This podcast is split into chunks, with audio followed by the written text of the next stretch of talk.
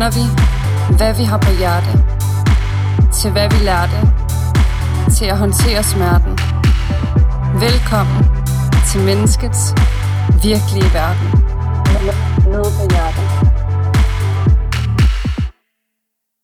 Hej og velkommen til tredje afsnit af Noget på Hjerte. Jeg hedder Cynthia og er den faste vært i den her podcast.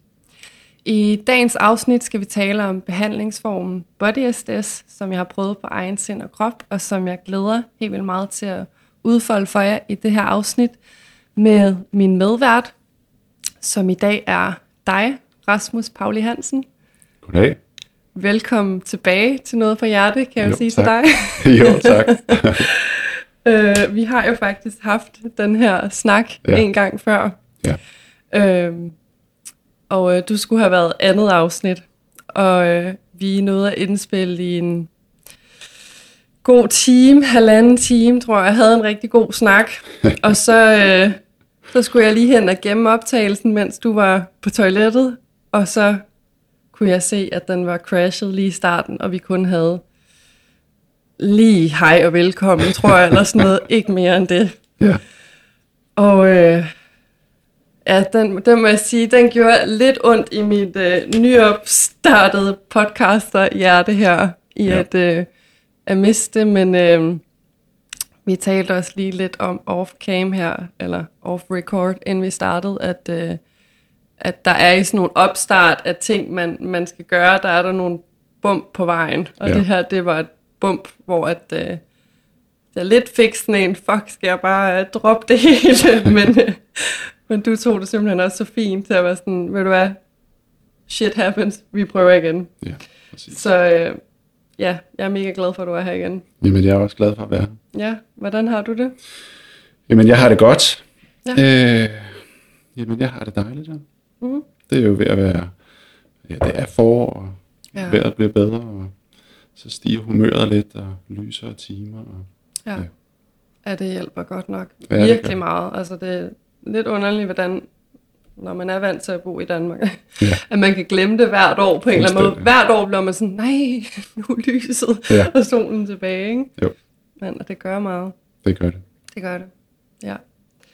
Jamen, øhm, og til jer, der lige lytter med derude, nu har I så lige fået den her baggrundshistorie, jeg kan fortælle jer, og øh, I hørte det lidt i andet afsnit med Maja, hvor jeg havde lidt paranoia med at gemme og sådan noget. Det har jeg også i dag, fordi at, øh, jeg synes, det være synd at slæbe Rasmus herind en tredje gang.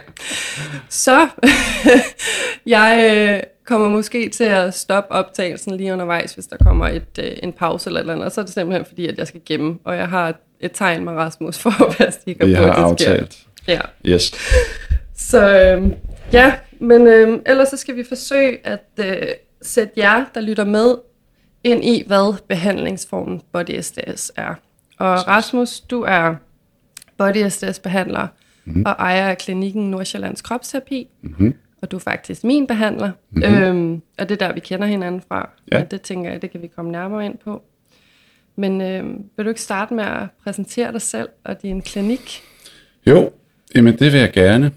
Øh, jamen jeg hedder jo som sagt Rasmus, og jeg har Nordsjællands Kropsterapi, som jo i sagens natur ligger i Nordsjælland, Hillerød. Øh, holder også til Gilleleje, hvor jeg også bor privat.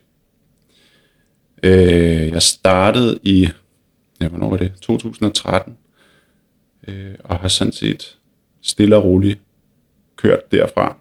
Øh, jeg tror ligesom mange andre iværksættere, så var jeg en lille smule naiv, da jeg startede om, om hvor, hvor nemt det ville være at starte op. Mm. Øh, så det tog lidt længere tid, end jeg havde troet, men har været oppe og i gang på fuld plus i nu ja, en fem års tid eller sådan noget, jeg tror. Ja. Så øh, jeg er meget taknemmelig over mit arbejde og min position og det, jeg laver, og at jeg har en klinik, og at jeg har et rum, hvor jeg kan være mig selv og kan gøre det, jeg øh, bedst kan lide. Ja. Det er fedt. Og øh, det er jo Body SDS. Og øh, jeg ved ikke, skal jeg fortælle lidt om, Det, på det, tog du den faktisk så fint Ja. til, at jeg smooth tænkte jeg også derfra, kunne du gå videre til at fortælle, Ja, hvad er body SDS? Ja. Jamen altså, Body SDS er jo en dansk udviklet øh, kropsterapeutisk helhedsorienteret behandlingsform. Holistisk behandlingsform. Mm. Kan du oh. fortælle øh, for lytterne, hvis man ikke lige ved, hvad, hvad holisme er for noget? Jamen, det er jo det her, hvor man kigger bredere frem for at kigge på et enkelt eller flere symptomer, men mm. at man kigger på det hele menneske. Ja. Og øh, det er jo vanvittigt interessant, altså fordi uden at skulle nødvendigvis vide det hele, det er måske i virkeligheden det, der gør det endnu mere interessant. Øh, så det her med at sige, jamen, der sker noget i kroppen det her sted, hvad nu hvis vi prøver at arbejde med kroppen et andet sted? Mm. Hvad sker der så? Så det er jo lige del nysgerrighed, og så er det lige del øh, øh, evidensbaseret øh, øh, kropsterapi. Mm. Så øh, spændende og forskellig og, og, og nuanceret hverdag. Ja. Øh, men som sagt, det er, det er dansk udviklet, og det er, gennem flere generationer. Øh, Bengt, som øh, er her i dag, som den eneste, kan man sige, jamen hans far, Ole Kåre Føle, og, og Oles far, øh, øh, hvad for søren var det, han hed? Erling, Erland Hartung, tror jeg, han hed. Mm. Øh, det var ligesom der, det stammede fra. De har været inspireret af, af Østens øh, terapi, og de har været inspireret af egne erfaringer, og de har været inspireret af alle mulige forskellige ting. Og så, så er det til sidst sammensat det her behandlingssystem, som i sidste instans er kommet til at hedde Body is this.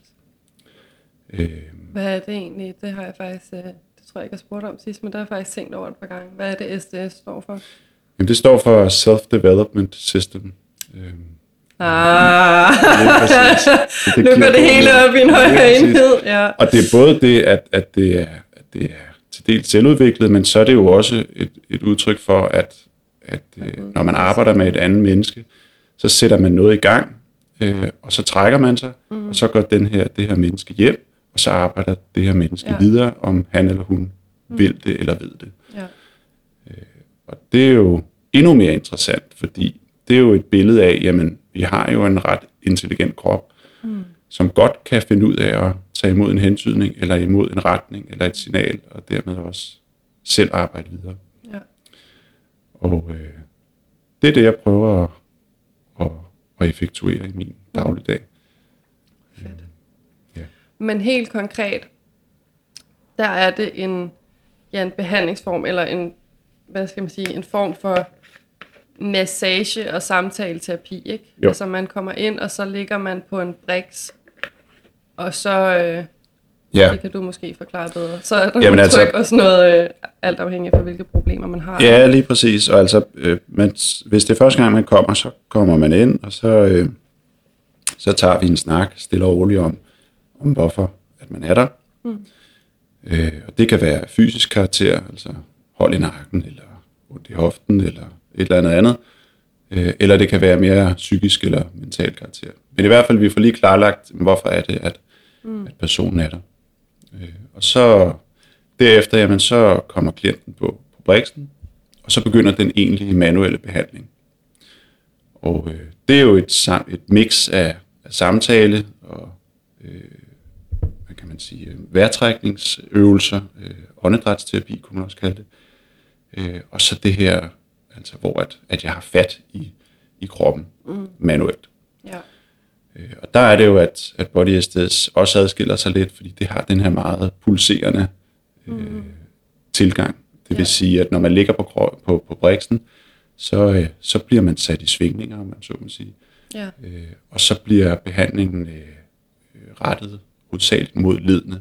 Mm. Altså det vil sige, det har stor fokus på at, at ledfrigøre øh, på den ene eller den anden façon. Øh, og så kan det nogle gange øh, være en lille smule provokerende at ligge på briksen, fordi at, mm. at øh, jeg og behandlingssystemet på det godt kan lide, at, at man er direkte, men selvfølgelig med respekt for, hvem og hvor man er. Ja, helt sikkert. Ja. Så øh, der er ikke noget, eller i hvert fald ikke så meget nusseri. Mm. Mm. Det er man også lov til at arbejde hårdt nogle gange, ja. men, men det er også med, med proces, som du siger fra selvfølgelig, at man starter, og ja. så man, som du siger, sætter noget i gang, og så går man hjem og arbejder lidt med det som individ, og kommer igen. Præcis. Og så er det en proces, ikke? Og så er det måske også med at, at, at, at virkelig gøre en, en, øh, en en ny virkelighed for en, som, altså som den virkeligheden har hele tiden været der for den pågældende klient, men klienten har måske bare ikke været bevidst om det. Nej, præcis, ja. Øh, og ikke at jeg eller lignende ved, hvad virkeligheden altid er, men så kan man måske sammen finde derhen og sammen åbne et nyt rum for et større potentiale for den, der ligger på briksen. Ja, Så. helt sikkert. Mega fint. Ja, men øhm, jeg tænker, at vi kommer lidt mere ind i også konkret, hvad det er, og der vil jeg også gerne tage lidt udgangspunkt i, at øh, du har jo også en fortrolighed med dine Ja. klienter normalt. Nu, øh, Ja. nu har vi så den Nu siger fordel... jeg alt. Af hvad? Ja, nu siger jeg alt. Ja, nu siger du alt om Nej, Nu har jeg så helt klart den fordel, at, øh, at jeg gerne vil dele min oplevelse her. Præcis. Øhm, så hvis jeg får ligesom, så er det også på en eller anden måde lidt nemmere at tage en direkte case og udfolde sådan, okay, hvad er det, jeg har mærket, og hvordan har det gjort noget Ja. for mig. Ja. Så er det selvfølgelig individuelt, hvis man døjer med noget andet, men øh, det tænker jeg, at vi kommer mere øh, ind i. Jeg kunne egentlig godt tænke mig at vide først, sådan, hvordan du stødte på Body SDS. Ja. Jamen, der har man jo selvfølgelig altid en eller anden historie. Det har jeg selvfølgelig også. Øh, og det er, at, at jeg selv har gået til Body SDS. Øh, jeg har øh, det, der hedder Scheuermann og, og skoliose, er med forsimplet sagt skæv ryg. Og det har givet en masse udfordringer øh, fysisk og, og psykisk, og, og derfor så har jeg gået til alt muligt behandling. Mm. I særdeleshed inden for det etablerede system, men også inden for, for den alternative verden. Det var så der, jeg stødte på, på Body SDS, faktisk fordi min far var begyndt på uddannelsen. Han har altid været meget interesseret for det her. Han blev fanget af Ole Kåre Føli og, og hans både skrevne ord, men også øh, ud fra, at han havde været til nogle foredrag osv. Så, så han startede og, og havde jo selvfølgelig også det for øje, udover at han gerne selv ville lære det, men også at han ville på en eller anden måde kunne hjælpe mig. Ja. Og øh, det endte så med, at, at jeg kom til noget behandling øh, inde hos, hos øh, Bengt. Øh, og, og det var, altså, der er sådan nogle ting, der står klart. Og et, den her ting står meget klart, fordi det var, jeg har vel været, jeg ved ikke, hvor gammel jeg har været, 20 måske, eller sådan noget. Mm. Øh, og, og når man er 20, og man er en ung mand, så vil man jo helst ikke vise sådan, øh, øh, hvad kan man sige, klassisk svaghed, eller, mm. eller sårbarhed. Ja. Øh, Men der blev jeg virkelig udfordret. For det første, da jeg sad i venteværelset sammen med min far, min far var taget med mig derind, og jeg var 20 år gammel, og det synes jeg i sig selv var lidt mærkeligt. Men han vidste måske hvorfor. Mm. Vi sidder i venteværelset, og så kan jeg høre, at der er en, der ikke bare siger af, og ikke bare råber, men skriger inden for oh, behandlerrummet. shit, ja. Og jeg tænker, det var da lidt mystisk, og min far han sidder og skutter sig lidt, og sidder og smiler lidt, og vi snakker lidt formelt om det. Og så kommer ham her behandleren ud, Bengt, og, og siger, Nå, Rasmus, så må det vist være dig. Øh, og så går jeg ind, og min far bliver selvfølgelig ude, og så, øh, og så gennemtæver han mig bare. Altså, øh, trykker på nogle punkter, og, og taler om nogle ting, og udfordrer mig øh, i en forstand, som jeg aldrig nogensinde havde forestillet mig. Mm. Og jeg bliver totalt taget med bukserne ned. Og, og han rammer plet. Han rammer hvad, fuldstændig plet. fuldstændig Altså, jeg, jeg bliver ja. dybt provokeret, Ja, øh, og, og sindssygt ked af det, og det Ja. hele, det, det kører bare på mig. ja. Og jeg går derfra, Det og en vild oplevelse. ja, fuldstændig. Ja. Og jeg går derfra og er stiktosset, Ja. og ked af det på samme tid, og tænker, Ja. det her, det skal jeg aldrig nogensinde igen. Ja. Hvad, fanden, hvad fanden bilder han sig? Det er så sjovt. Og det, ja, og det bruger jeg jo så nu du arbejder med ja, det. lige øh, præcis. Jeg har aldrig været så ondt med nogle af mine klienter, vil jeg sige. Nej. men, men jeg bruger så to-tre uger en eller anden rum tid på at, at ligesom reflektere over, hvad søren var det her for noget, og hvad var det, der skete. Og nåede jo frem til det, som du også lige sagde, at jamen, grunden til, at jeg reagerede så kraftigt, som jeg gjorde, det var, fordi han havde ret. ja. Og, øh, og så startede jeg jo så et behandlingsforløb hos ham. Øh, og, og han stille og roligt begyndte at åbne op for muligheden for at, at arbejde med det, eller uddanne mig til det, og så jeg kunne arbejde med det professionelt. ja. Og det gjorde jeg så. Så. Og hvad er det, det kunne jeg også godt tænke mig at vide lidt om. Øhm, men jeg, jeg pauser lige her. Mm. kan jeg mærke. Den, den er i gang. For.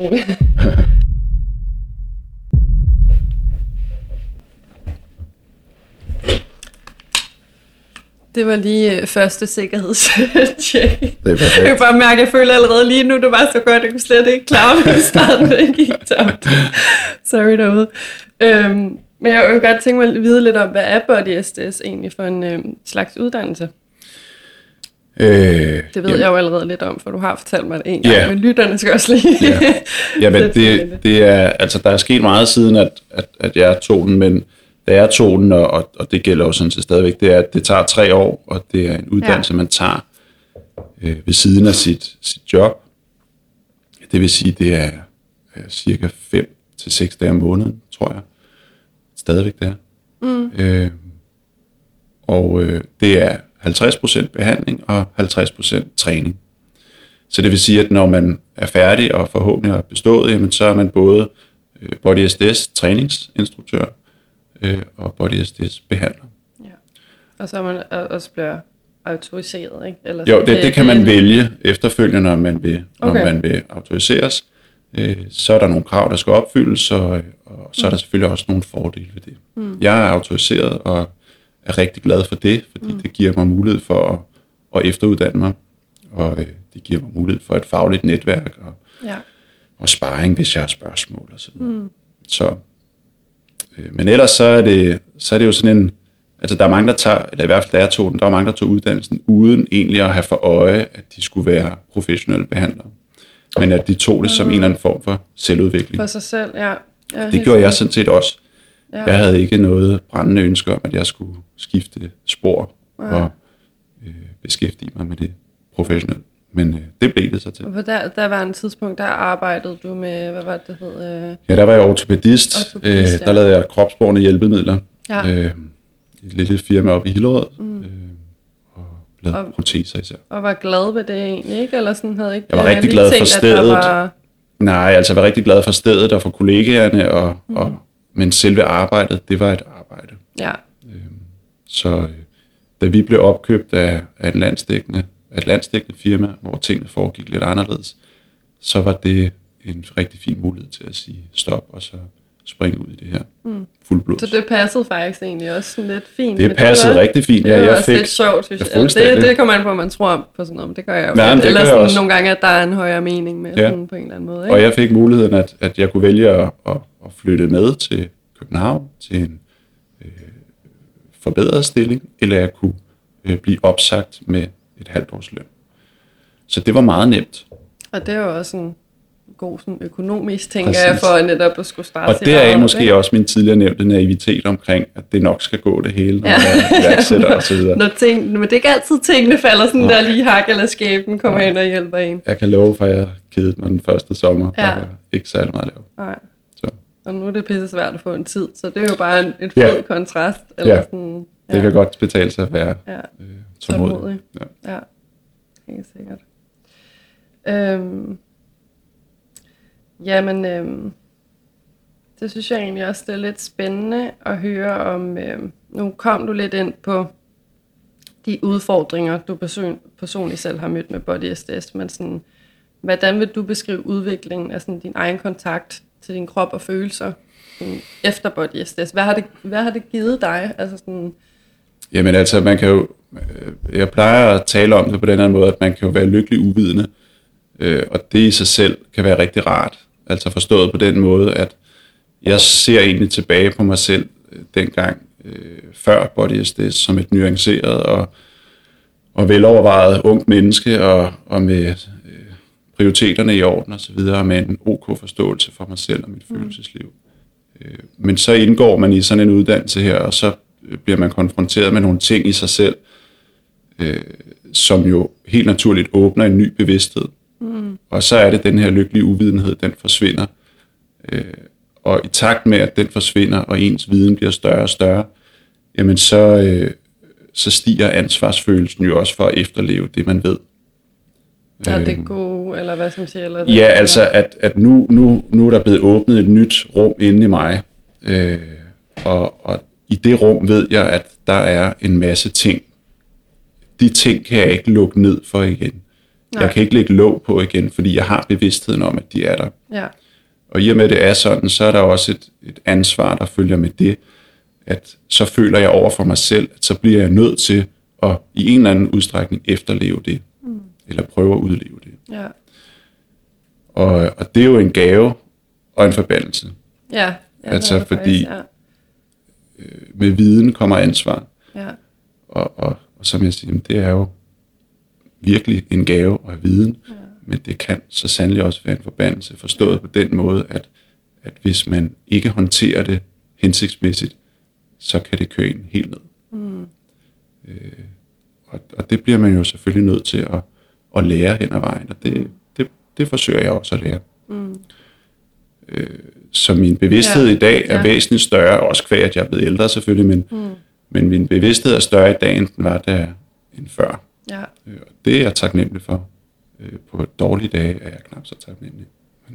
Ja, ja, det er så den Sådan er der, det. hvor det er, er forbandelsen og det gode på en eller anden måde. Også fordi, Ja. at man kan så sige, der er også, øh, det ved jeg ikke lige, hvordan jeg vil formulere det, men øh, siger man sådan, der, er sådan, der kan også være sådan en, øh, lidt ligesom når øh, forbindelsen sådan bliver dårlig eller hakker, eller sådan, Ja. jeg ved ikke, om mega dårlig, får jeg komme ind i nu. Men sådan lidt der med, at det kan være lidt bagud nogle gange. En ting er, at du kan have synes jeg i hvert fald så viden, eller være klar over, sådan man får den der åbnet bevidsthed. Men, men det er også en proces, der godt kan halde bagud nogle gange. Altså sådan, Ja. øh, øh, det jeg prøver sådan at vil sige, det er for eksempel, at sindet kan være sådan et skridt foran, men kroppen er måske Præcis. et bagud, ikke? Og så nogle dage, så, så er de en sink, eller sådan Ja. fuldstændig med hinanden, og andre dage, så er det omvendt, eller sådan, det kan Ja. være sådan, Men jeg det, ved ikke, om mit billede gav mening, men sådan, det kan være helt forskudt, Ja, sådan, hvordan de er, ikke? Øhm, og det er jo den smukke mangfoldighed i, i, i hvad kan man sige, hoved og krop, altså ja. øh, rationalet og, og det impulsive, at, at tingene føles ikke altid ad. Nej, Øh, og, og det kan være svært, fordi som du siger, jamen, den ene dag så vågner man, og så har man det fysisk fantastisk. Mm. Øh, og så bliver man mødt af noget mentalt, øh, og så den næste dag, så kan det være noget helt andet. ja. Ja. Ja, lige præcis. Ja, det kender jeg i hvert fald selv. Mm. Rigtig godt. øhm, ja, så kunne jeg også godt tænke mig at høre lidt om sådan... Øh, der er måske nogen derude, nu begynder vi lige så stille sådan pille det fra hinanden og gøre det lidt mere håndgribeligt og sådan noget. Men der er måske også nogen, der godt kan tænke, hvis man øh, ikke er så holistisk, eller spirituel, eller åben, eller Ja. whatever, øh, godt kan tænke sådan, om er det, er det bare hokus pokus? Ja. Hvad er det sådan helt konkret body aesthetics gør? Altså sådan, så sådan lidt den der skeptisme, der kan være Ja. på alternative behandlinger. Nu vil jeg så sige, og det har du så også mærket, siden du startede, at det er jo blevet en meget, meget mere anerkendt behandlingsform, Klart. end fra da du startede. Ja. Men sådan, fik jeg stillet mit spørgsmål, okay? Eller sådan lidt body aesthetics versus lægevidenskaben, tænker Ja. jeg. Altså sådan, hvad er det, body aesthetics kan? Hov, det var da uprofessionelt. Jeg sætter lige den her på. Jeg har den på, når det er fordi, der er wifi på. Den er på fly. Jamen, det er rigtigt, og, og, og det er jo noget, som, som, vi, som jeg, vi tit bliver spurgt om. Hvad, hvorfor det her, og hvad er det for noget hokus pokus? Hvorfor ligger man der på, på briksen og siger mærkelige lyde, eller kniber en tårer, eller bliver mm. glad eller vred, eller hvad er det, der sker? Øh, I mit univers er det meget, meget langt fra at være hokus pokus. Mm. Jeg er helt med på, at vi har forskellige universer hver især, men men sådan helt konkret, så kan man jo sige, jamen, kommer man ind og har et hold i nakken, det er meget håndgribeligt. Mm. Øh, og det er til at tage at føle på. Og det, det kan man med stor eller lille succes eller derimellem få løst den problematik. Øh, jeg er den overbevisning, at hvis problematikken, holdet i nakken, skal løses godt og langvarigt, mm. så bliver man nødt til at inkorporere andet end blot det at rette nakke teknik eller, er, er eller retten, ja. Øh, og det i sig både altså det her med at, at angribe eller gå til kroppen øh, flere steder fra, altså ikke kun nakken. Øh, og så også sådan en ting som for eksempel at arbejde med ens vejrtrækning. Øh, arbejde med det her, jamen, med, jamen, hvor meget holder man fast? Øh, det kan være så de enkelte muskler i nakken, hvor godt holder de fast på nakken. Men det kan også være ens bevidsthed, hvor godt holder den fast på, at nakken ikke kan frigøres, for eksempel. ja det, Øh, udfordre de her forskellige parametre øh, fra forskellige retninger. Ja. Og det er jo det, som, som jeg forsøger, og det er jo det, som, som behandlingssystemet forsøger øh, at gøre. Mm. Øh, og det er derfor, at, at det kommer til at blive øh, meget helhedsorienteret. Ja. Jeg kunne aldrig drømme om at have en behandling eller have en klient på Brixen, uden at inkorporere for eksempel vejrtrækningen. Mm. Det er, hvis ikke den, så i hvert fald en af de helt absolute grundsten i øh, body SDS. Altså det her med at trække vejret ja. hensigtsmæssigt. Ja, hvorfor er den egentlig så vigtig? Altså, og det tror jeg, det er noget, vi meget tager for givet, at vi overhovedet gør. Ja, det altså, er jeg har da ikke tænkt over, at jeg trækker vejret sådan helt rigtigt, før jeg startede til body SDS, så du er sådan, øh, ikke? Og Jo, jeg sådan, jo, jo. "Øh, for det kan jeg ikke, altså. Nej. Men det er jo, og det, er jo, det, vis, det viser det jo meget fint, at det kan jeg ikke. Mm. Øh, hvis, ikke man kan Ja, hvis ikke man kan trække vejret, øh, hvis ikke man kan give sig hen til at sukke for eksempel, mm. eller give slip på sin udånding, ja, så er der edderhylden med langt til at give slip på en relation, ja. eller en følelse, ja. eller et spænd, eller noget helt fjerde. så rammer lige ind i den der. og, og det er jo derfor, at, at man bliver nødt til at, at, at kigge lidt bredere, og så sige, men okay, jeg har den her problematik, hvordan skal jeg prøve at, at komme rundt om den, og få løst den bedst muligt? Øh, så bliver jeg jo nødt til for så vidt muligt at gå så tæt på startlinjen som overhovedet muligt, i stedet for at prøve at løse problemet midt inde i løsningen. Øh, og det er det, jeg føler, man gør, hvis man for eksempel bare får rettet sin nakke, ja, øh, hvis ikke det her, de her andre aspekter kommer med. ja, Så vi er komplicerede individer og avancerede ja. maskiner, og mm. jeg ved ikke halvdelen af, hvad der foregår inde i kroppen, men, men øh, jeg tror, hvis man, man forholder sig øh, åbent og, og nysgerrigt mm. til det menneske, der ligger på kroppen, så kommer man langt. mm, Øh, Ja. Og hvis man øh, mest af alt giver plads. ja, Og det, er jo- det er jo næsten min fornemmeste opgave, at sørge for, at min klient føler, at der er plads. ja, Fordi når de føler, at der er plads, jamen så, så tør de også at give slip. der kan slippe, ja, præcis. Så. Ja. Men det tror jeg også, det måske afspejler os.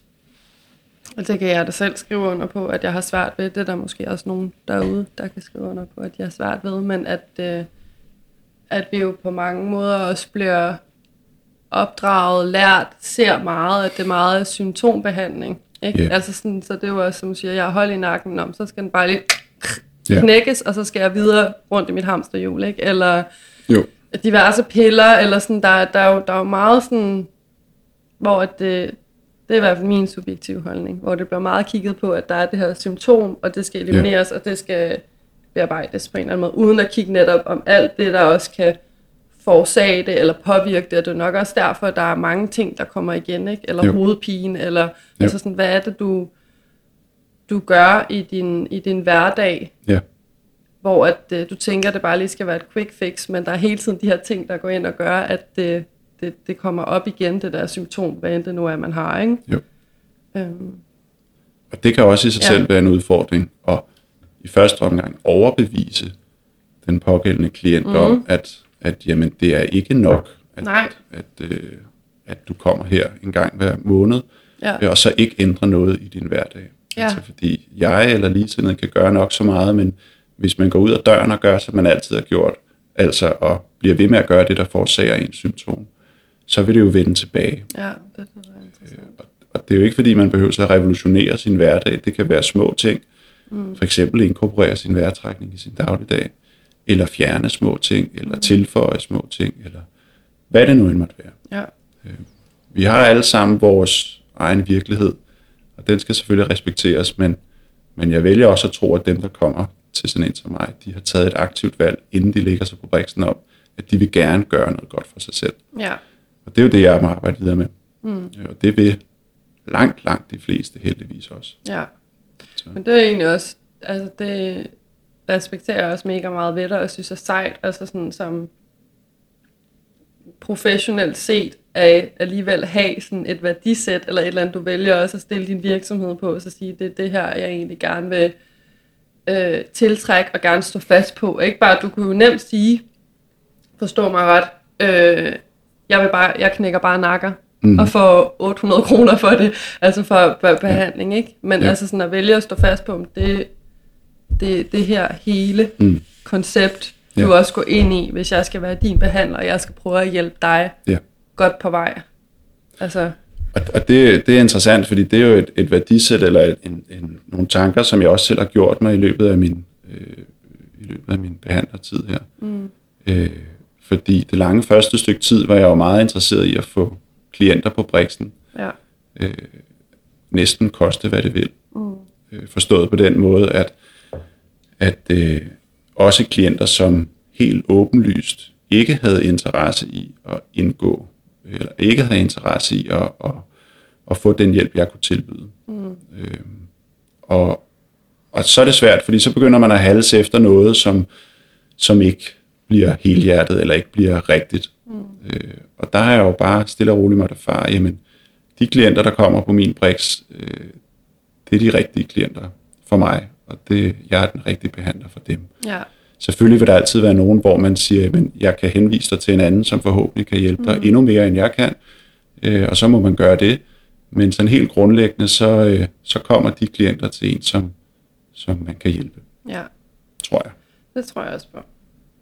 Og der er også en proces jo, i at, at, at starte, altså sådan noget, ja. sådan har jeg det også med det her, det var også en proces i mig at, at finde ud af, okay, hvilke gæster vil jeg gerne have ind, og hvordan er ja. jeg som vært inde, og hvad er mit værdisæt, og hvornår, ja. øh, jeg kan også tydeligt mærke forskel på, hvornår, hvornår er det, jeg, jeg er mig selv, eller hvornår er det, jeg har en idé om en eller anden vært inde, eller ja. P3 vært inde, eller et eller andet, jeg skal være.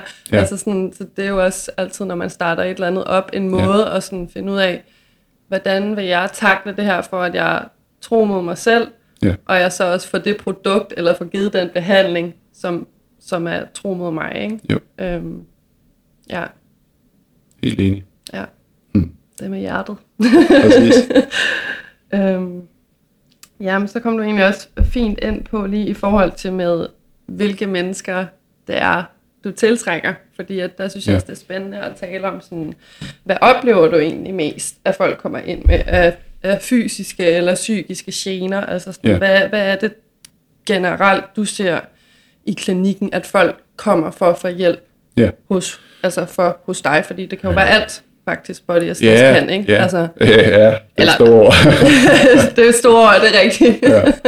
Nej, men jeg forstår godt, hvad du ja. mener. At, at, at det er, altså for det meste er det et mix. Mm. At, at øh, så kommer en klient måske ind med, med stress. Men med den stress kommer der også nogle fysiske symptomer, som vi så også prøver at kigge på. Ja. Øh, men hvis man sådan helt nøgternt skal prøve at dele det op, så er det, så er det måske, ja hvad søren er det, 60-40 i psykisk favør. Mm, ja. jeg ved det ikke. Det er, det, ja. det, det, det er meget tæt på at være, være meget lige fordelt. Altså, mm. øh, jeg har rigtig mange, som kommer med øh, håndgribelige øh, fysiske symptomer, mm. øh, som, øh, som skal løses på en fasong. Øh, og, så, øh, og så nogen, som kommer ind helt uden at nævne fysikken, kun at nævne depression for eksempel, mm. eller angsten i kroppen. Mm. Øh, men så alligevel kommer fysikken jo lidt ind, fordi at, at øh, vi går til den fysisk. Mm.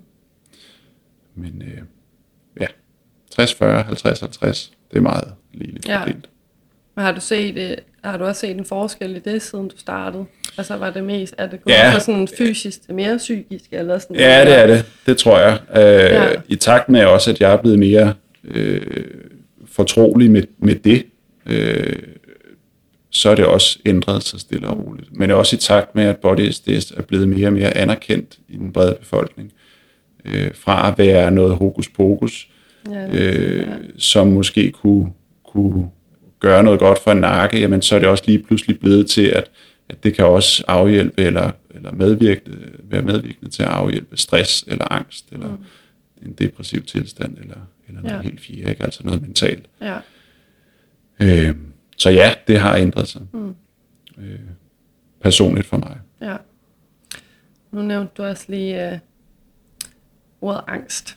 Ja. Som uh, tænker jeg leder meget godt til, hvorfor jeg jo startede hos dig. Ja. Øhm, det er altså sådan noget, der lige kan give kriller i maven at skulle ja. tale om det her. Men øhm, øhm, jeg startede jo hos dig for fire år siden. Tror jeg, ja, vi blev enige om sidst også, at det måtte være. Øh, i 16, må det være, ja. Ja. øhm, og øh, ja, jeg startede hos dig, fordi at jeg var simpelthen på mit... Øh, ja, jeg var helt nede i et sort hul.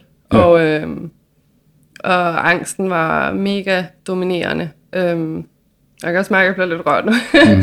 øhm, ja, det er altså, når man sådan lige går tilbage til det nogle gange, så kan man bare huske netop, Ja. hvordan det er, det sidder i kroppen, ikke? Øhm, og så er det der, hvor jeg skal huske at trække vejret, altså. Præcis.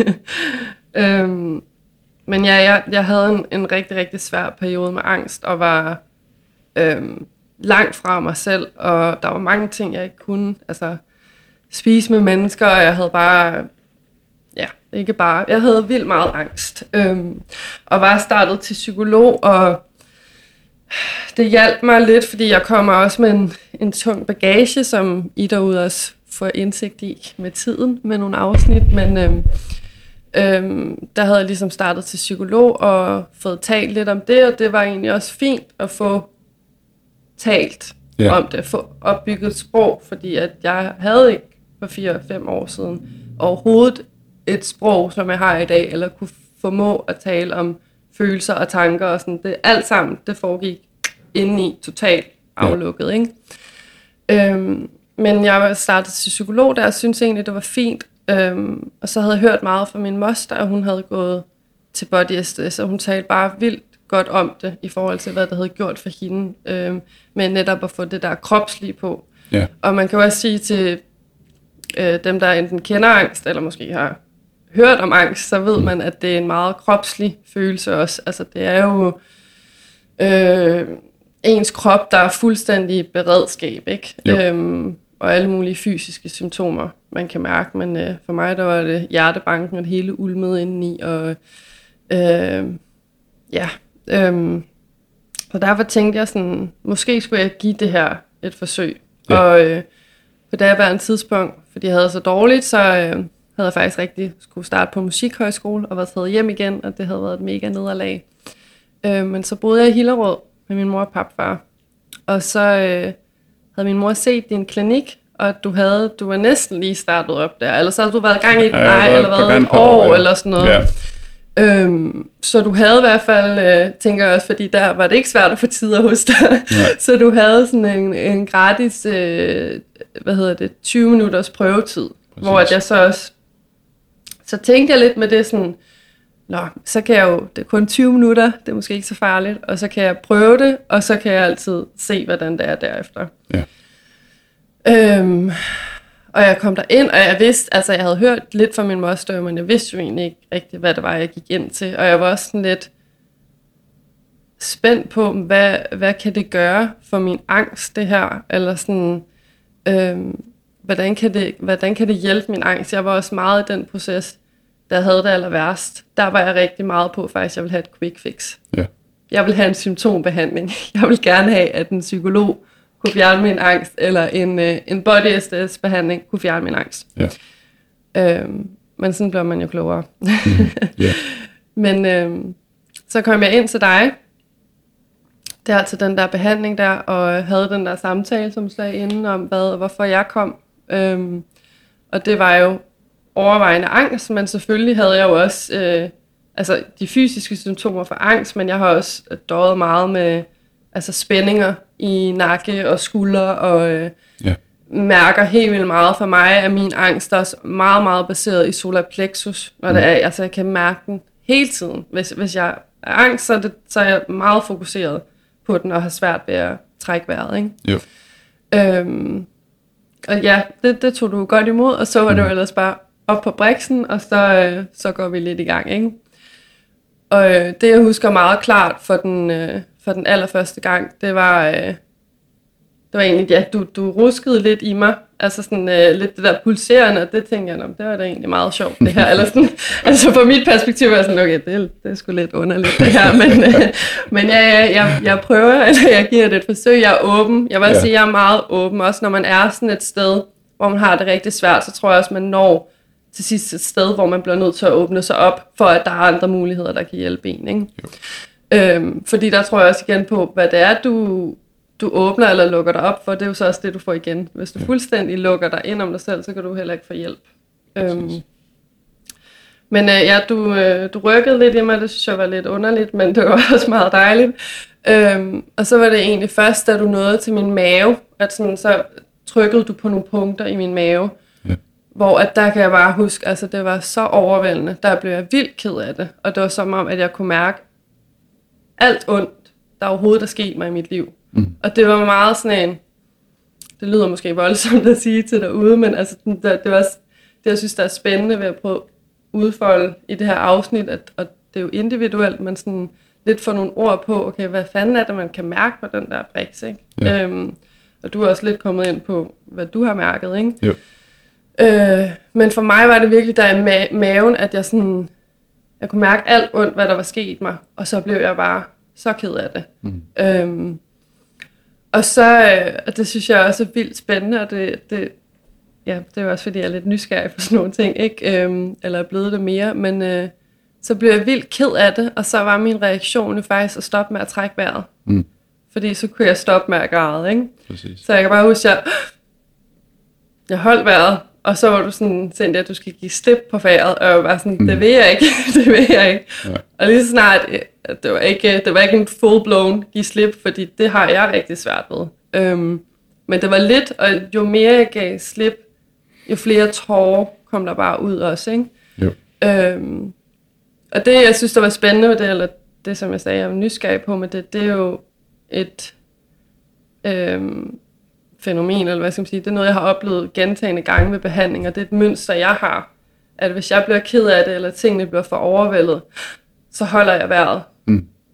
Og så er det sådan, jeg holder de der spændinger og alt det der inde, ikke? Og så har jeg rigtig svært ved at give slip. Ja. Øhm, men det var ligesom min første gang, og der tror jeg, jeg gik hjem efter, øhm, og var meget sådan der, hvad fanden var det, lige jeg oplevede det der, men samtidig meget bevidst om sådan, der mærkede jeg bare et eller andet, jeg blev nødt til at, at fortsætte med. Ja. Øhm, og så har jeg jo gået hos dig sådan mere eller mindre, nogle gange intensivt, nogle gange mindre, øh, Ja. i fire år, og virkelig blevet meget, meget klogere på min krop og på mit sind, og lidt det der, du startede med at sige helt tilbage i starten, nu er der åbnet nogle døre op og en viden, som jeg aldrig nogensinde kan lukke igen. Og det er en velsignelse og en forbandelse på samme tid, ikke? Fordi at øh, det har... Øh, altså jeg var før, det er det, hvor jeg synes, kroppen er spændende på en eller anden måde. At, at min... At, grunden til, at jeg tror, at jeg blev ramt af angst, det var også, fordi jeg var så meget i mit hoved. Det var den eneste måde, min krop kunne komme i kontakt med mit sind. Det var ligesom at sende så meget angst, at jeg ikke, jeg kunne ikke løbe væk eller undgå det mere. Det var bare sådan, der skulle være så meget til, sådan, så at du sådan, nu bliver du simpelthen nødt til at stoppe. Ikke? Ja. Øhm, og det er så også ligesom det, der har gjort nu sådan med Body SDS, at jeg er blevet så kropsbevidst, at jeg kan mærke meget for, bare lige så stille det begynder at ulme lidt, kan jeg mærke de der symptomer. Ikke? Jo. Øhm, og så er der også igen, som jeg taler om, så er det forskelligt, hvilke dage man har, hvilke trin man er på, eller skridt man er. At nogle dage er jeg bedre til at håndtere den andre, and- andre dage er jeg ikke. Ja. Altså, men, men jeg føler, at min bevidsthed har udviklet sig så meget til, at jeg er slet ikke lige så hård ved mig selv, ja. som jeg var, da jeg startede. Jeg har accepteret og fagnet min angst meget mere, end da jeg startede og gerne ville have et quick fix. Ja. Ja. Ja. Og, og det, er jo, det er jo meget sigende, det du siger med, at, at du gerne vil have et quick fix, så angsten bare forsvandt. ja. Øh, og det er, jo, det, er jo, det er jo ikke unikt at høre fra dig. Altså, det er der jo, sådan er der jo mange med angst, der har det, mm. at de vil bare have det til at forsvinde. Og det ja. kan man jo godt forstå, det kan jeg da også godt forstå. Det er jo en naturlig, øh, en naturlig måde at angribe det på. Men til det kan man sige, at det handler jo ikke om at, at, at fjerne angsten. Det handler om at kunne rumme angsten. Mm. Jeg bliver også angst, og det gør manden og kvinden på gaden også. Det gør vi alle sammen, fordi angst er en del af, af, af mennesker. Det er noget, vi skal kunne føle. Øh, Det er så vores evne til at, at holde fast i angsten, der gør, at den bliver enormt uhensigtsmæssig. Ja. Øh, Og, og det, er, det er nogle gange, synes jeg, lidt misforstået, men ikke desto mindre rigtig, rigtig vigtigt. Øh, fordi hvis du ligger på min briks, eller en anden med angst ligger på min briks, og føler, at de ikke kan få luft, og de reagerer på den måde, som du siger, at jamen, øh, så snart de bliver bange eller påvirket af noget, jamen, så mm. holder de vejret. Så lærer de det jo ikke, så holder de jo fast, så snakker de jo bare. Mm. Så kommer ting ud af deres mund, som foregår op i deres hoved. Mm. Men hvis de giver slip, så kommer ting ud af deres krop. Mm. Øh, det vil sige, så får kroppen lov at give slip, så ja. får maven lov at give slip. Og maven i særdeleshed, det er vores, det er vores følelsescenter. Mm. Altså, vi mærker og føler med vores mave. Ja. Øh, man kan snakke med, omkring sproget mellem mave og hoved, eller krop og hoved. Mm. Og vi er, og nu siger vi, fordi det er helt generelt ekstremt meget op i vores hoveder. Ja. Og det skal vi også være. Altså, der er mange ting, vi skal forholde os til, at vi skal være voksne og rationelle og, og fornuftige og alt muligt andet. Men alt det barnlige og impulsive og umiddelbare, det ligger jo nede i vores mave. Og det, for, det, det, det bliver jo ligesom lagt på is, og, og det er der ikke så meget plads til. Mm. Og det er drøn ærgerligt, fordi der ligger så meget godt dernede. Ja, og så ikke der. desto mindre, så ligger der dig mm. og mig, og, altså individet. Øhm. Og derfor så er det, ja, det er sgu ikke meget for at bruge ordet, men så er det farligt kun at være om sit hoved. Ja. Øh, det tror jeg. Jamen, det vil jeg sige fra eget perspektiv, eller ej oplevelse, det, det er det der. Og, og, og det er da også det, jeg kan mærke, altså når ting også nogle gange går galt for mig, for det er jo også, øh, det er jo handlingsmønstre, overlevelsesmekanismer, sådan noget, man har brugt i mange år, de, sådan, de vaner og sådan noget, man får opbygget, før at man måske rammer et low point, eller kommer til en behandling, eller ja. øh, begynder at se klare på en eller anden måde, eller altså, hvis man ikke har det godt, ikke? Jo. Øhm, men det var også netop ting, der så tager tid for at ændre. Altså, det, det, og det er, jo nemt, det er jo det, der er rigtig mange, der knækker nakken, ikke? at, at ja, quick fixet bliver endnu mere attraktivt. Jeg har også været utålmodig nogle gange. Ja, jamen, som jeg siger, quick fixet bliver endnu mere attraktivt. Ikke? Ja. Øh, og det er jo der, man virkelig skal holde snuden i sporet og så sige, at arbejde. det er benhårdt arbejde, og det tager lang tid. Og det ja. tager lang tid af den årsag, at, at når man er op imod en vane eller øh, en norm inde i ens selv, øh, så kan du jo, lad os nu sige, at du skal overbevise dig selv om, at jamen, du ved, at når du begynder at føle angstsymptomer i dit solar plexus, så skal du trække vejret. Mm. Det kan du måske, hvis du er rigtig dygtig, sige til dig selv de første 20 gange. Mm. Øh, men den 21. gang og derefter, der glemmer du det, ja. og så falder du tilbage til det, som du er vant til. Ja. Øh, så kommer du i tanke om det igen. Øh, en rumtid senere, og så starter præcis, det forfra. Ja. Så, så det er sådan en... Hele tiden, ikke? Lige præcis. Ja. Så det er virkelig, ja. altså det er, ja. det er nøgternt, hårdt ja. arbejde. Ja. Øh, men gevinsten er så til gengæld også rigtig, rigtig ja. stor, i og med, at, at der ligger så meget frihed i gevinsten. Ja, præcis. Så. Ja, ja. Og det der med at prøve at huske, huske på den, altså sådan, og det synes jeg netop, jeg er blevet bedre til, altså, være sådan, altså sær også bare med, det pulserende liv, mange af os har, ja, hvor der sker mange ting, at det er også bare, øh, det er svært også at rumme, faktisk, og det, ja. det synes jeg, det er i hvert fald. Det er svært nogle gange at rumme og gøre plads til de gode ting, selvom man udmærket godt ved, ja. hvad det er, man har brug for. Måske ja. lige lave 10 minutters yoga, eller vejrtrækningsøvelser i 5 minutter. Ja. Men, øhm, Gør du det kun 5 minutter? Var virkelig dårlig til at gøre det, Rasmus. to be honest, yoga er blevet bedre til. Oh den er stadigvæk, den, den gør mig lidt bange nogle gange. Okay. Øhm, men jamen, det der med, at man godt ved, hvad det er, der går godt, men det kan være svært i ja. en, en travle hverdag, og så være sådan, det er også lige det, jeg skal mm. gøre. Og så synes jeg også, at det handler om, altså, nogle gange heller ikke være for hård ved sig selv. Så være sådan, okay, sådan er det nu. Og, og så er der jo også det, det i det, at at som vi har snakket om på gang nu, jamen når man har fået åbnet en bevidsthed om et eller andet, i det her tilfælde for eksempel at skulle bruge sin vejrtrækning, øh, eller gøre nogle andre ting, som ved, man ved gør en godt, og ens øh, symptomer godt, øh, så, øh, så har man en tilbøjelighed til at, så er det all in, eller slet ikke. Øh, og, og, og det er svært, altså fordi det er rigtig svært at leve op til all in, og når man erfarer, at man ikke kan leve op til det, mm. så siger man ingenting.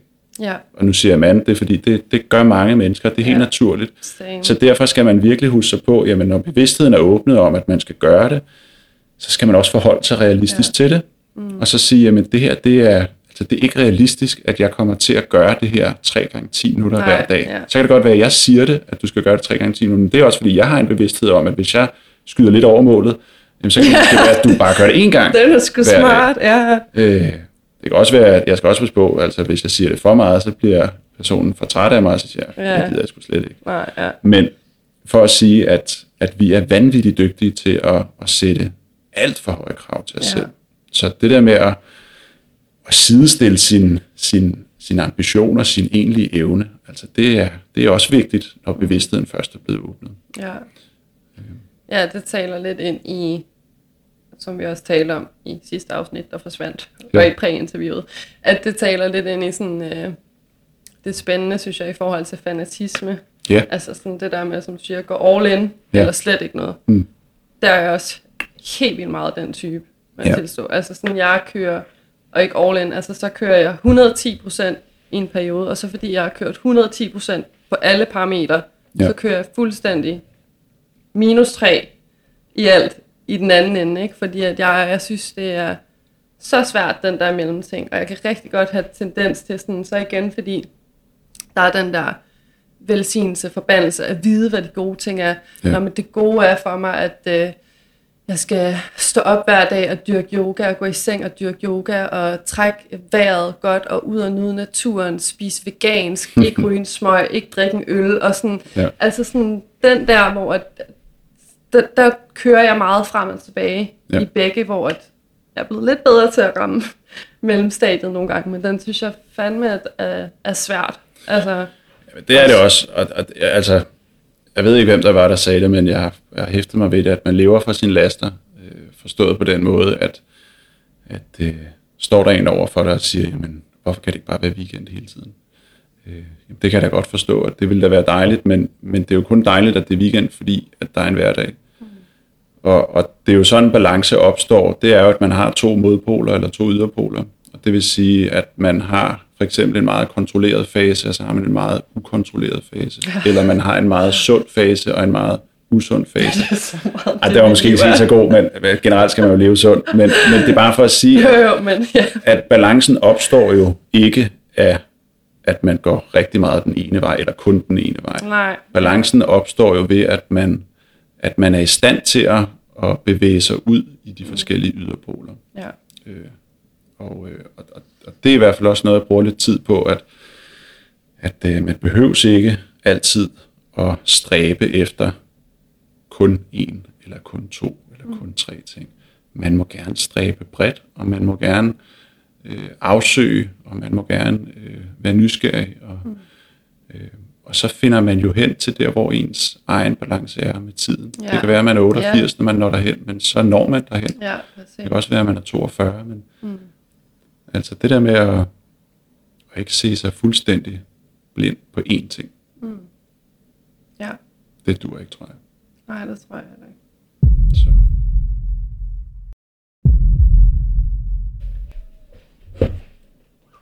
Super. Der var lige en gemmer igen. Yes. Jeg øh, har det rigtig godt i maven over at snakke i dag, så jeg vil simpelthen ikke kunne bære, hvis det her forsvandt. Det blev vi med at sige. Men øh, ja, det er for evigt. Det er for evigt. Det yes. skulle det gerne være. Men øh, jeg har egentlig kun nogle få spørgsmål tilbage, så sådan, ja. jeg begynder egentlig at nærme os slutningen lige så stille, mm-hmm. tænker jeg. Øh, men jo, jeg havde faktisk lidt i, øh, i forhold til noget, igen jeg synes, der er rigtig spændende ved body SS, og hvad jeg har oplevet på egen krop. Nu nævnte jeg lige øh, øh, solar plexus der. Ja. Øhm, jeg har også haft rigtig meget med hofterne, at mine hofter er meget spændte, og sådan, der har jeg oplevet rigtig meget på briksen, og hvis du har lagt pres på dem, og med mm. vejrtrækning, at jeg har givet mere og mere slip, ja. og ligesom kunne mærke, at øh, øh, jeg vil sige, at jeg giver slip, og at min, min lov hofte bliver mere fleksibel, altså sådan, ja. der er mere, der giver sig ja. derinde. Jeg ved ikke, om det gav et okay billede. Men øh, så har jeg oplevet tit efter, der bliver jeg sindssygt ked af det. Ja. Virkelig ked af det. Øhm, og der har du faktisk fortalt mig, at, øhm, at kroppen har forskellige punkter, og sådan noget, hvor at øh, hofterne er livets porte, tror Ja. jeg da, du har kaldt det. Ja. Hvor at, øh, at hvis man er meget øh, låst fast eller spændt i dem, så er det fordi, at øh, det kan være fordi, at man, øh, man lukker sig inden om sig selv. Altså livet kan blive så overvældende på en eller anden måde, at man øh, spænder, holder fast, Ja. låser sig fast, Ja. øhm, og derfor ligesom bliver meget fastlåst. Ja. Og, øhm, og det, det gav egentlig, man laver lidt bænkebideren, Præcis. sagt, ruller sig ind om sig selv, ikke? Præcis. Og det gav jo bare rigtig meget mening, føler jeg, i forhold til mig, at hvorfor jeg er så spændt der. Øhm, og jeg tror også solar plexus. Ja.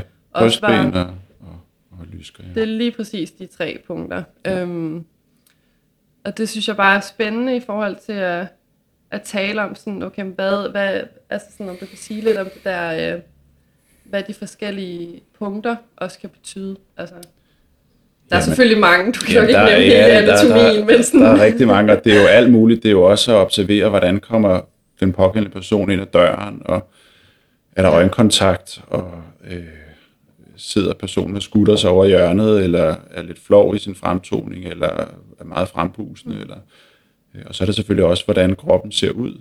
Altså, er, der, er det løftet det ene sted, eller er det øh, hævet et andet sted, eller er det helt koldt og øh, forladt-agtigt et, et tredje sted, ja. eller øh, og, og det er jo ikke altid, at, at det er sådan, at aktivt går ind og tænker over det, men, men det er jo nogle observationer, man, man får ind, eller jeg får ind som behandler, når man rører ved en krop. Mm. Øh, og så kan man jo så lægge mærke til det, eller ej selvfølgelig. Men, mm. men altså det, du nævner der, det er jo meget det her med, at jamen, i de tilfælde, der, der har jeg snakket om det her med livets porte, at steder, man tager livet ind. Mm. Altså det vil sige steder, som man modtager ting i sin hverdag. Øh, noget, man ser, det kommer selvfølgelig ind gennem øjnene, men det kommer jo også ind i kroppen andre steder. Noget, man lugter, kommer ind igennem næsen, men det kommer også ind andre steder. Noget, man mærker, det kommer også ind i hele kroppen, og ja. så fremdeles. Og hvis kroppen, den er fyldt op, øh, fikt, altså ikke fiktivt, for det er meget, meget, det er meget, meget virkeligt, ja. men hvis kroppen er fyldt op af det her udefinerbare, usynlige materiale, som man jo ikke, man kan jo ikke åbne op og sige, ej, hvor er der fyldt her. nej, nej, det er Øh, det. det er jo ja. noget, der foregår øh, følelsesmæssigt eller, ja. eller, eller psykisk. Mm. Øh, og hvis kroppen er fyldt meget op, jamen, så låser man specifikke steder, eller kan i hvert fald gøre det.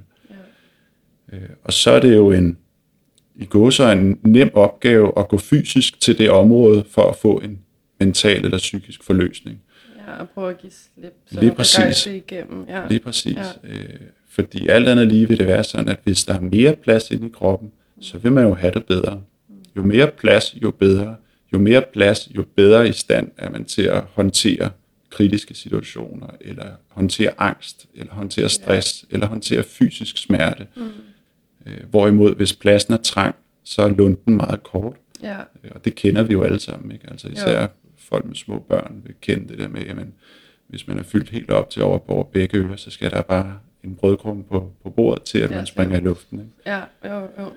Og, og, og det er jo meget, meget virkeligt, men knap så ofte øh, omtalt sådan i, i den etablerede verden. Mm.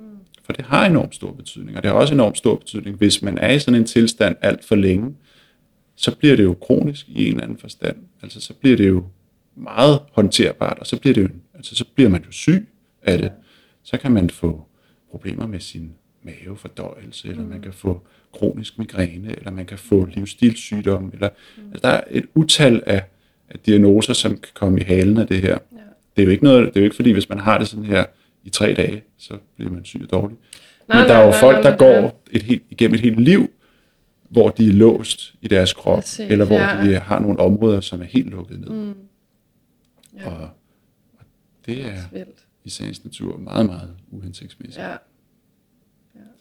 Så altså direkte at tale sådan og, og lave et kort over, hvor punkterne sidder, det, så, skal vi, så skal vi nok have et kamera på også, men Det tager vi et andet afsnit. ja, det er præcis, men altså helt generelt, så handler det jo om, at, at, øh, at, at selvfølgelig reagerer det, der er under hovedhøjde. Altså selvfølgelig reagerer kroppen på det, man bliver udsat for fysisk, Ja. psykisk, mentalt, åndeligt, Ja. hele vejen rundt. ja. Øh, og det finder jeg enormt stor trøst ved, at, at selvfølgelig gør det det. Mm. Øh, det er ikke kun vores rationale, vores hjerne vores fornuft, der tager skade. Det er potentielt set det hele, men det er jo så også potentielt set det hele, der får det rigtig godt, hvis man gør noget ved det. Ja, præcis. Ja. Så Ja. Jeg tror bare, jeg synes, det, det er virkelig spændende sådan, i forhold til at, sådan, så forstå, ja, sådan, wow, okay, de der punkter, det er præcis det, der er mine problemer. Eller sådan få det Ja. håndgribeligt på en eller anden måde. Sådan, Og det er jo fordi, man går i sin Ja. egen virkelighed, og når man står der, hvor du stod, altså med angst meget tæt inde på livet, mm. så bliver man øh, meget, meget løsningsorienteret, men man bliver enormt dårlig til at løse, altså at løse Ja. problemet, fordi at man kun øh, kører i cirkler op i sit hoved. Mm. Nu skal jeg bare lade være med det her. ja, Nu skal jeg bare gøre det her. Mm. Øh, og så videre, og så videre. Og sådan Ja. fungerer det ikke, desværre. nej. Nej, det er benhårdt arbejde, kan jeg Ja. jo sige. Ja. Jeg er fire, snart fem år, tror jeg, in the making. Ja. It's a lifelong process. Ja, det, Det er, er det det jo. jo, Og, og, altså. og, og, og, det, det er det da også, altså, så er det jo også værd at huske på, som jeg sagde øh, tidligere omkring ting, man også skal huske på, så er der også det her med, at, at øh, når man har haft det sådan, som du har haft det, og er i gang med den proces, som du er i gang med, hmm. så kommer der også et utal af fantastiske ting med. Det må man sige. Altså, du har jo en evne til at, at være indfølende og være øh, empatisk og, og så videre. Og det kommer jo blandt andet på grund af, at, at, øh, at du har været de her ting igennem. Det kunne du formentlig ja. også før, men, men en større Nej, indsigt. det har helt klart ja, hjulpet meget på det. Eller gjort det helt anderledes. Ja. Og det er jo også det, altså også når vi sådan kigger i det bredere perspektiv, at man skal huske på, at vi er så dygtige til i dag at give diagnoser, også til, tænker især på børn og så videre med Ja, ja. ADHD eller særligt Og sensitiv, ADHD, eller hvad det nu ja. end måtte være, at, at der er rigtig mange gaver i det her også. Ja. Så lad være med at, Ja, at, at gøre det for negativt og ja, pege fingre. præcis. Ja, det er et kæmpe budskab at tage med. Altså, og det er også det, der ligesom meget gør, at jeg sidder her i dag og laver den her podcast. Jo. Ja. Så det, det er jeg glad for. Øhm, men øhm, ja,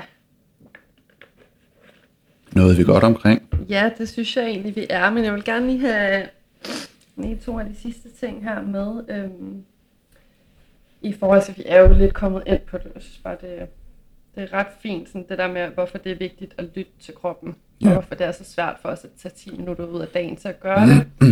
øhm, og så kunne jeg godt tænke mig lige at tage fat i citatet, der du har inde på din hjemmeside. Ja. Det synes jeg nemlig er ret fint, hvor der står, at øh, kropsterapi og det moderne menneske. At mærke sig selv er noget, rigtig mange mennesker har svært ved. Det lyder umiddelbart simpelt, og er netop også derfor, og er netop derfor også noget, de fleste af os tager for givet, at vi kan.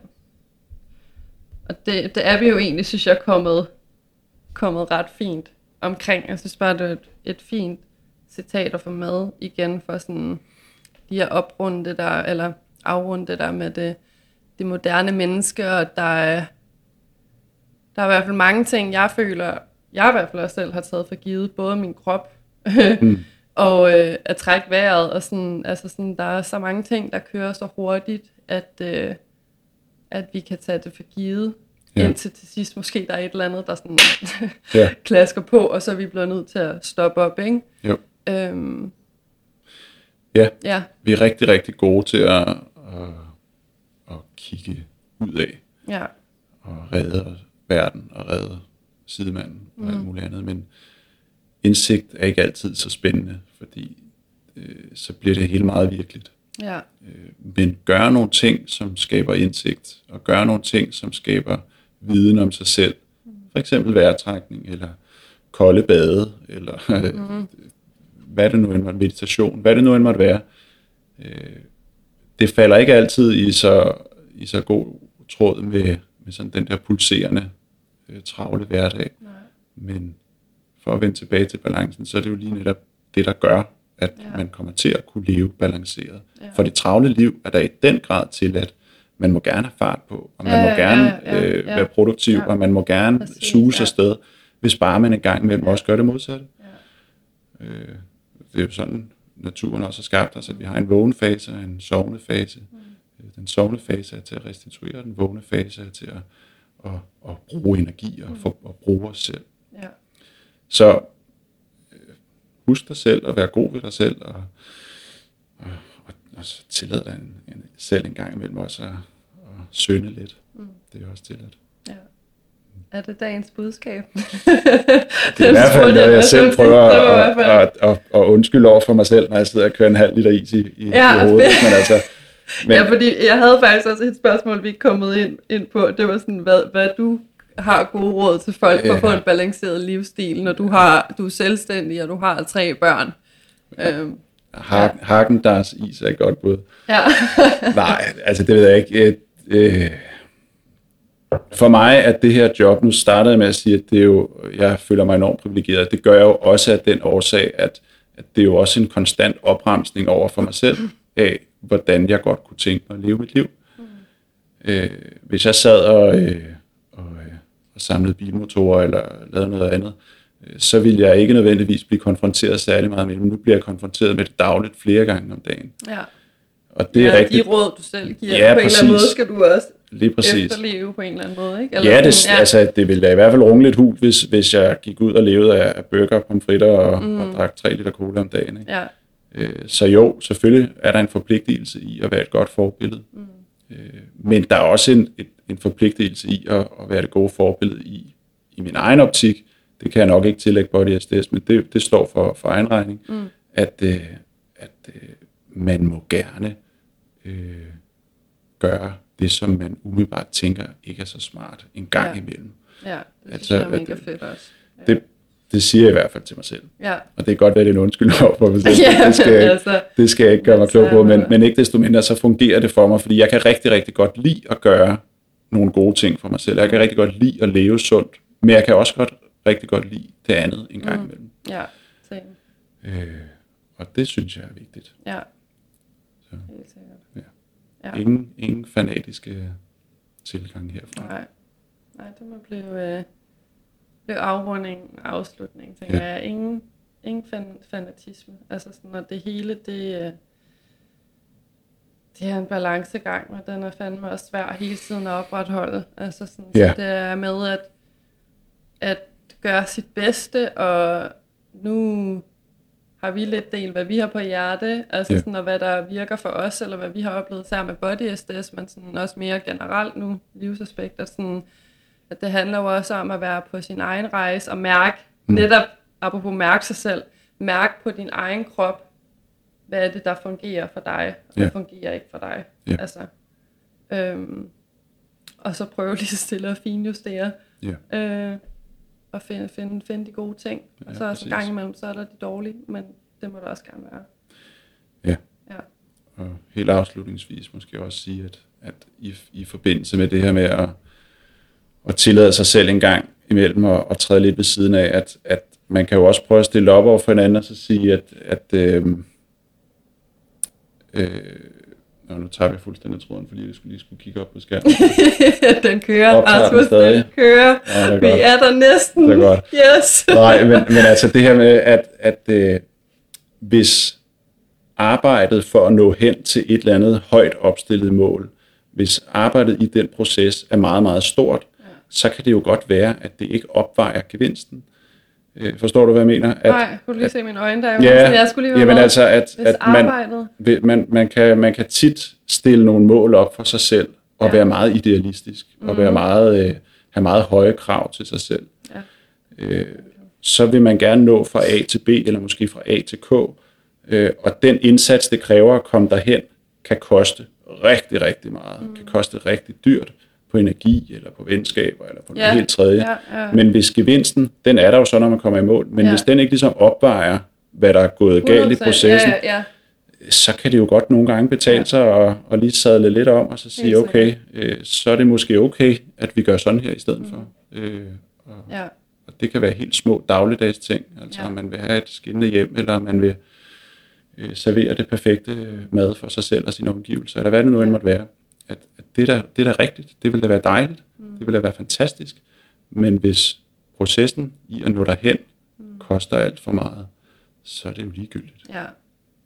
ja, der tror jeg også igen, det er i hvert fald, der fungerer for mig, at, at have hjertet med, eller motivet mm. til, hvorfor jeg gør det. Ja, altså sådan, hvorfor gør jeg ting? Ja, præcis. Er det fordi det er mig, eller er det en eller anden idé, eller en forventning, jeg har til mig selv, eller ja. sådan, fordi der er der der kan jeg i hvert fald mærke tydelig forskel på, hvordan jeg har mig med ja. i det. Ikke? Øhm, og så tror jeg, jeg vil lige knytte, knytte en sidste kommentar til der. Ja. Det synes jeg nemlig var fint, at øh, det føler jeg i hvert fald, jeg gør selv meget, det kender jeg også helt vildt mange, der gør, at vi også meget har det fokus, hvis der er en rejse, og der er et mål. Mm. Så det det, man totalt har øjnene på, frem for at være i processen, og så tro måske, at man nok skal ændre hen på et tidspunkt. Nyde processen og rejsen og de ting, man lærer Ja. lige nu og her i nuet, Præcis. øhm, frem for det der endelige mål, man har. Altså, det er ikke engang sikkert, at du når derhen jo, fordi Nej. der kan komme nogle sideveje og alt sådan noget ikke, undervejs. Jo. Øhm, men den synes jeg i hvert fald også er vigtigt. Sådan, der prøver jeg selv rigtig meget sådan, mere at være til stede lige nu og her og nyde det. Altså, og så på en eller anden måde overgive mig og have en tiltro til, at øh, hvis det er det, jeg skal, hvis det er det, der er rigtigt, min drømme eller min mål på en eller anden måde, så skal jeg nok nå derhen. Ja. Altså, men men jeg, jeg får i hvert fald ikke særlig meget ud af, når det er, jeg prøver at løbe ihærdigt efter det og presse mig selv og have for mange krav og forventninger og klø på. Altså sådan, så, ja. så falder der også det smukke af det, som startede med, at jeg gerne vil have, var mit mål. Ja. Ja. Ja. Enig. Jamen fedt. Mm. Så vil jeg runde af Mm. og sige tusind tak, fordi du kom og delte, hvad du har på hjerte med os, Rasmus. tak fordi jeg måtte komme. Vi klarede den. Tak, fordi du ville komme igen. Og den har optaget det hele. den har sgu optaget det hele. Det er så Fantastisk. godt. Perfekt. Men øh, ja, vi fik øh, vendt et emne, som jeg synes havde et vigtigt budskab om at øh, ja, gøre jeres bedste, om at huske jeres hus og krop. Ja. Øhm, og til jer, der lytter med derude, øhm, har du erfaringer med body SDS eller andre behandlingsformer, der har virket for dig, så skriv endelig på noget på Hjertes Facebook-gruppe eller Instagram. Jeg vil elske at høre jeres historier derinde og høre, hvad I har af gode råd til at leve et balanceret liv øhm, og til at passe på jeres krop og sind. Og sidst, så øh, kan jeg sige Nordsjællands kropsterapi slogan, det er kom i gode hænder. og det kan jeg garantere, at de kommer. Det har virkelig gjort meget øh, for min forståelse af sammenhængen mellem krop og sind, som øh, I måske har fået lidt indsigt i, så var jeg før meget, meget, meget hoved. jeg er stadig meget hoved, men, men har også meget mere krop med nu. Øhm, så det er dejligt. Men øhm, jeg linker til Nordsjællands kropsterapis link øhm, i bio, så kan I i hvert fald tjekke mere ud omkring det, hvis I er blevet nysgerrige efter det her afsnit. Og tilbage er der, hvis kun at sige tusind tak, fordi du lyttede til. Noget på hjerte.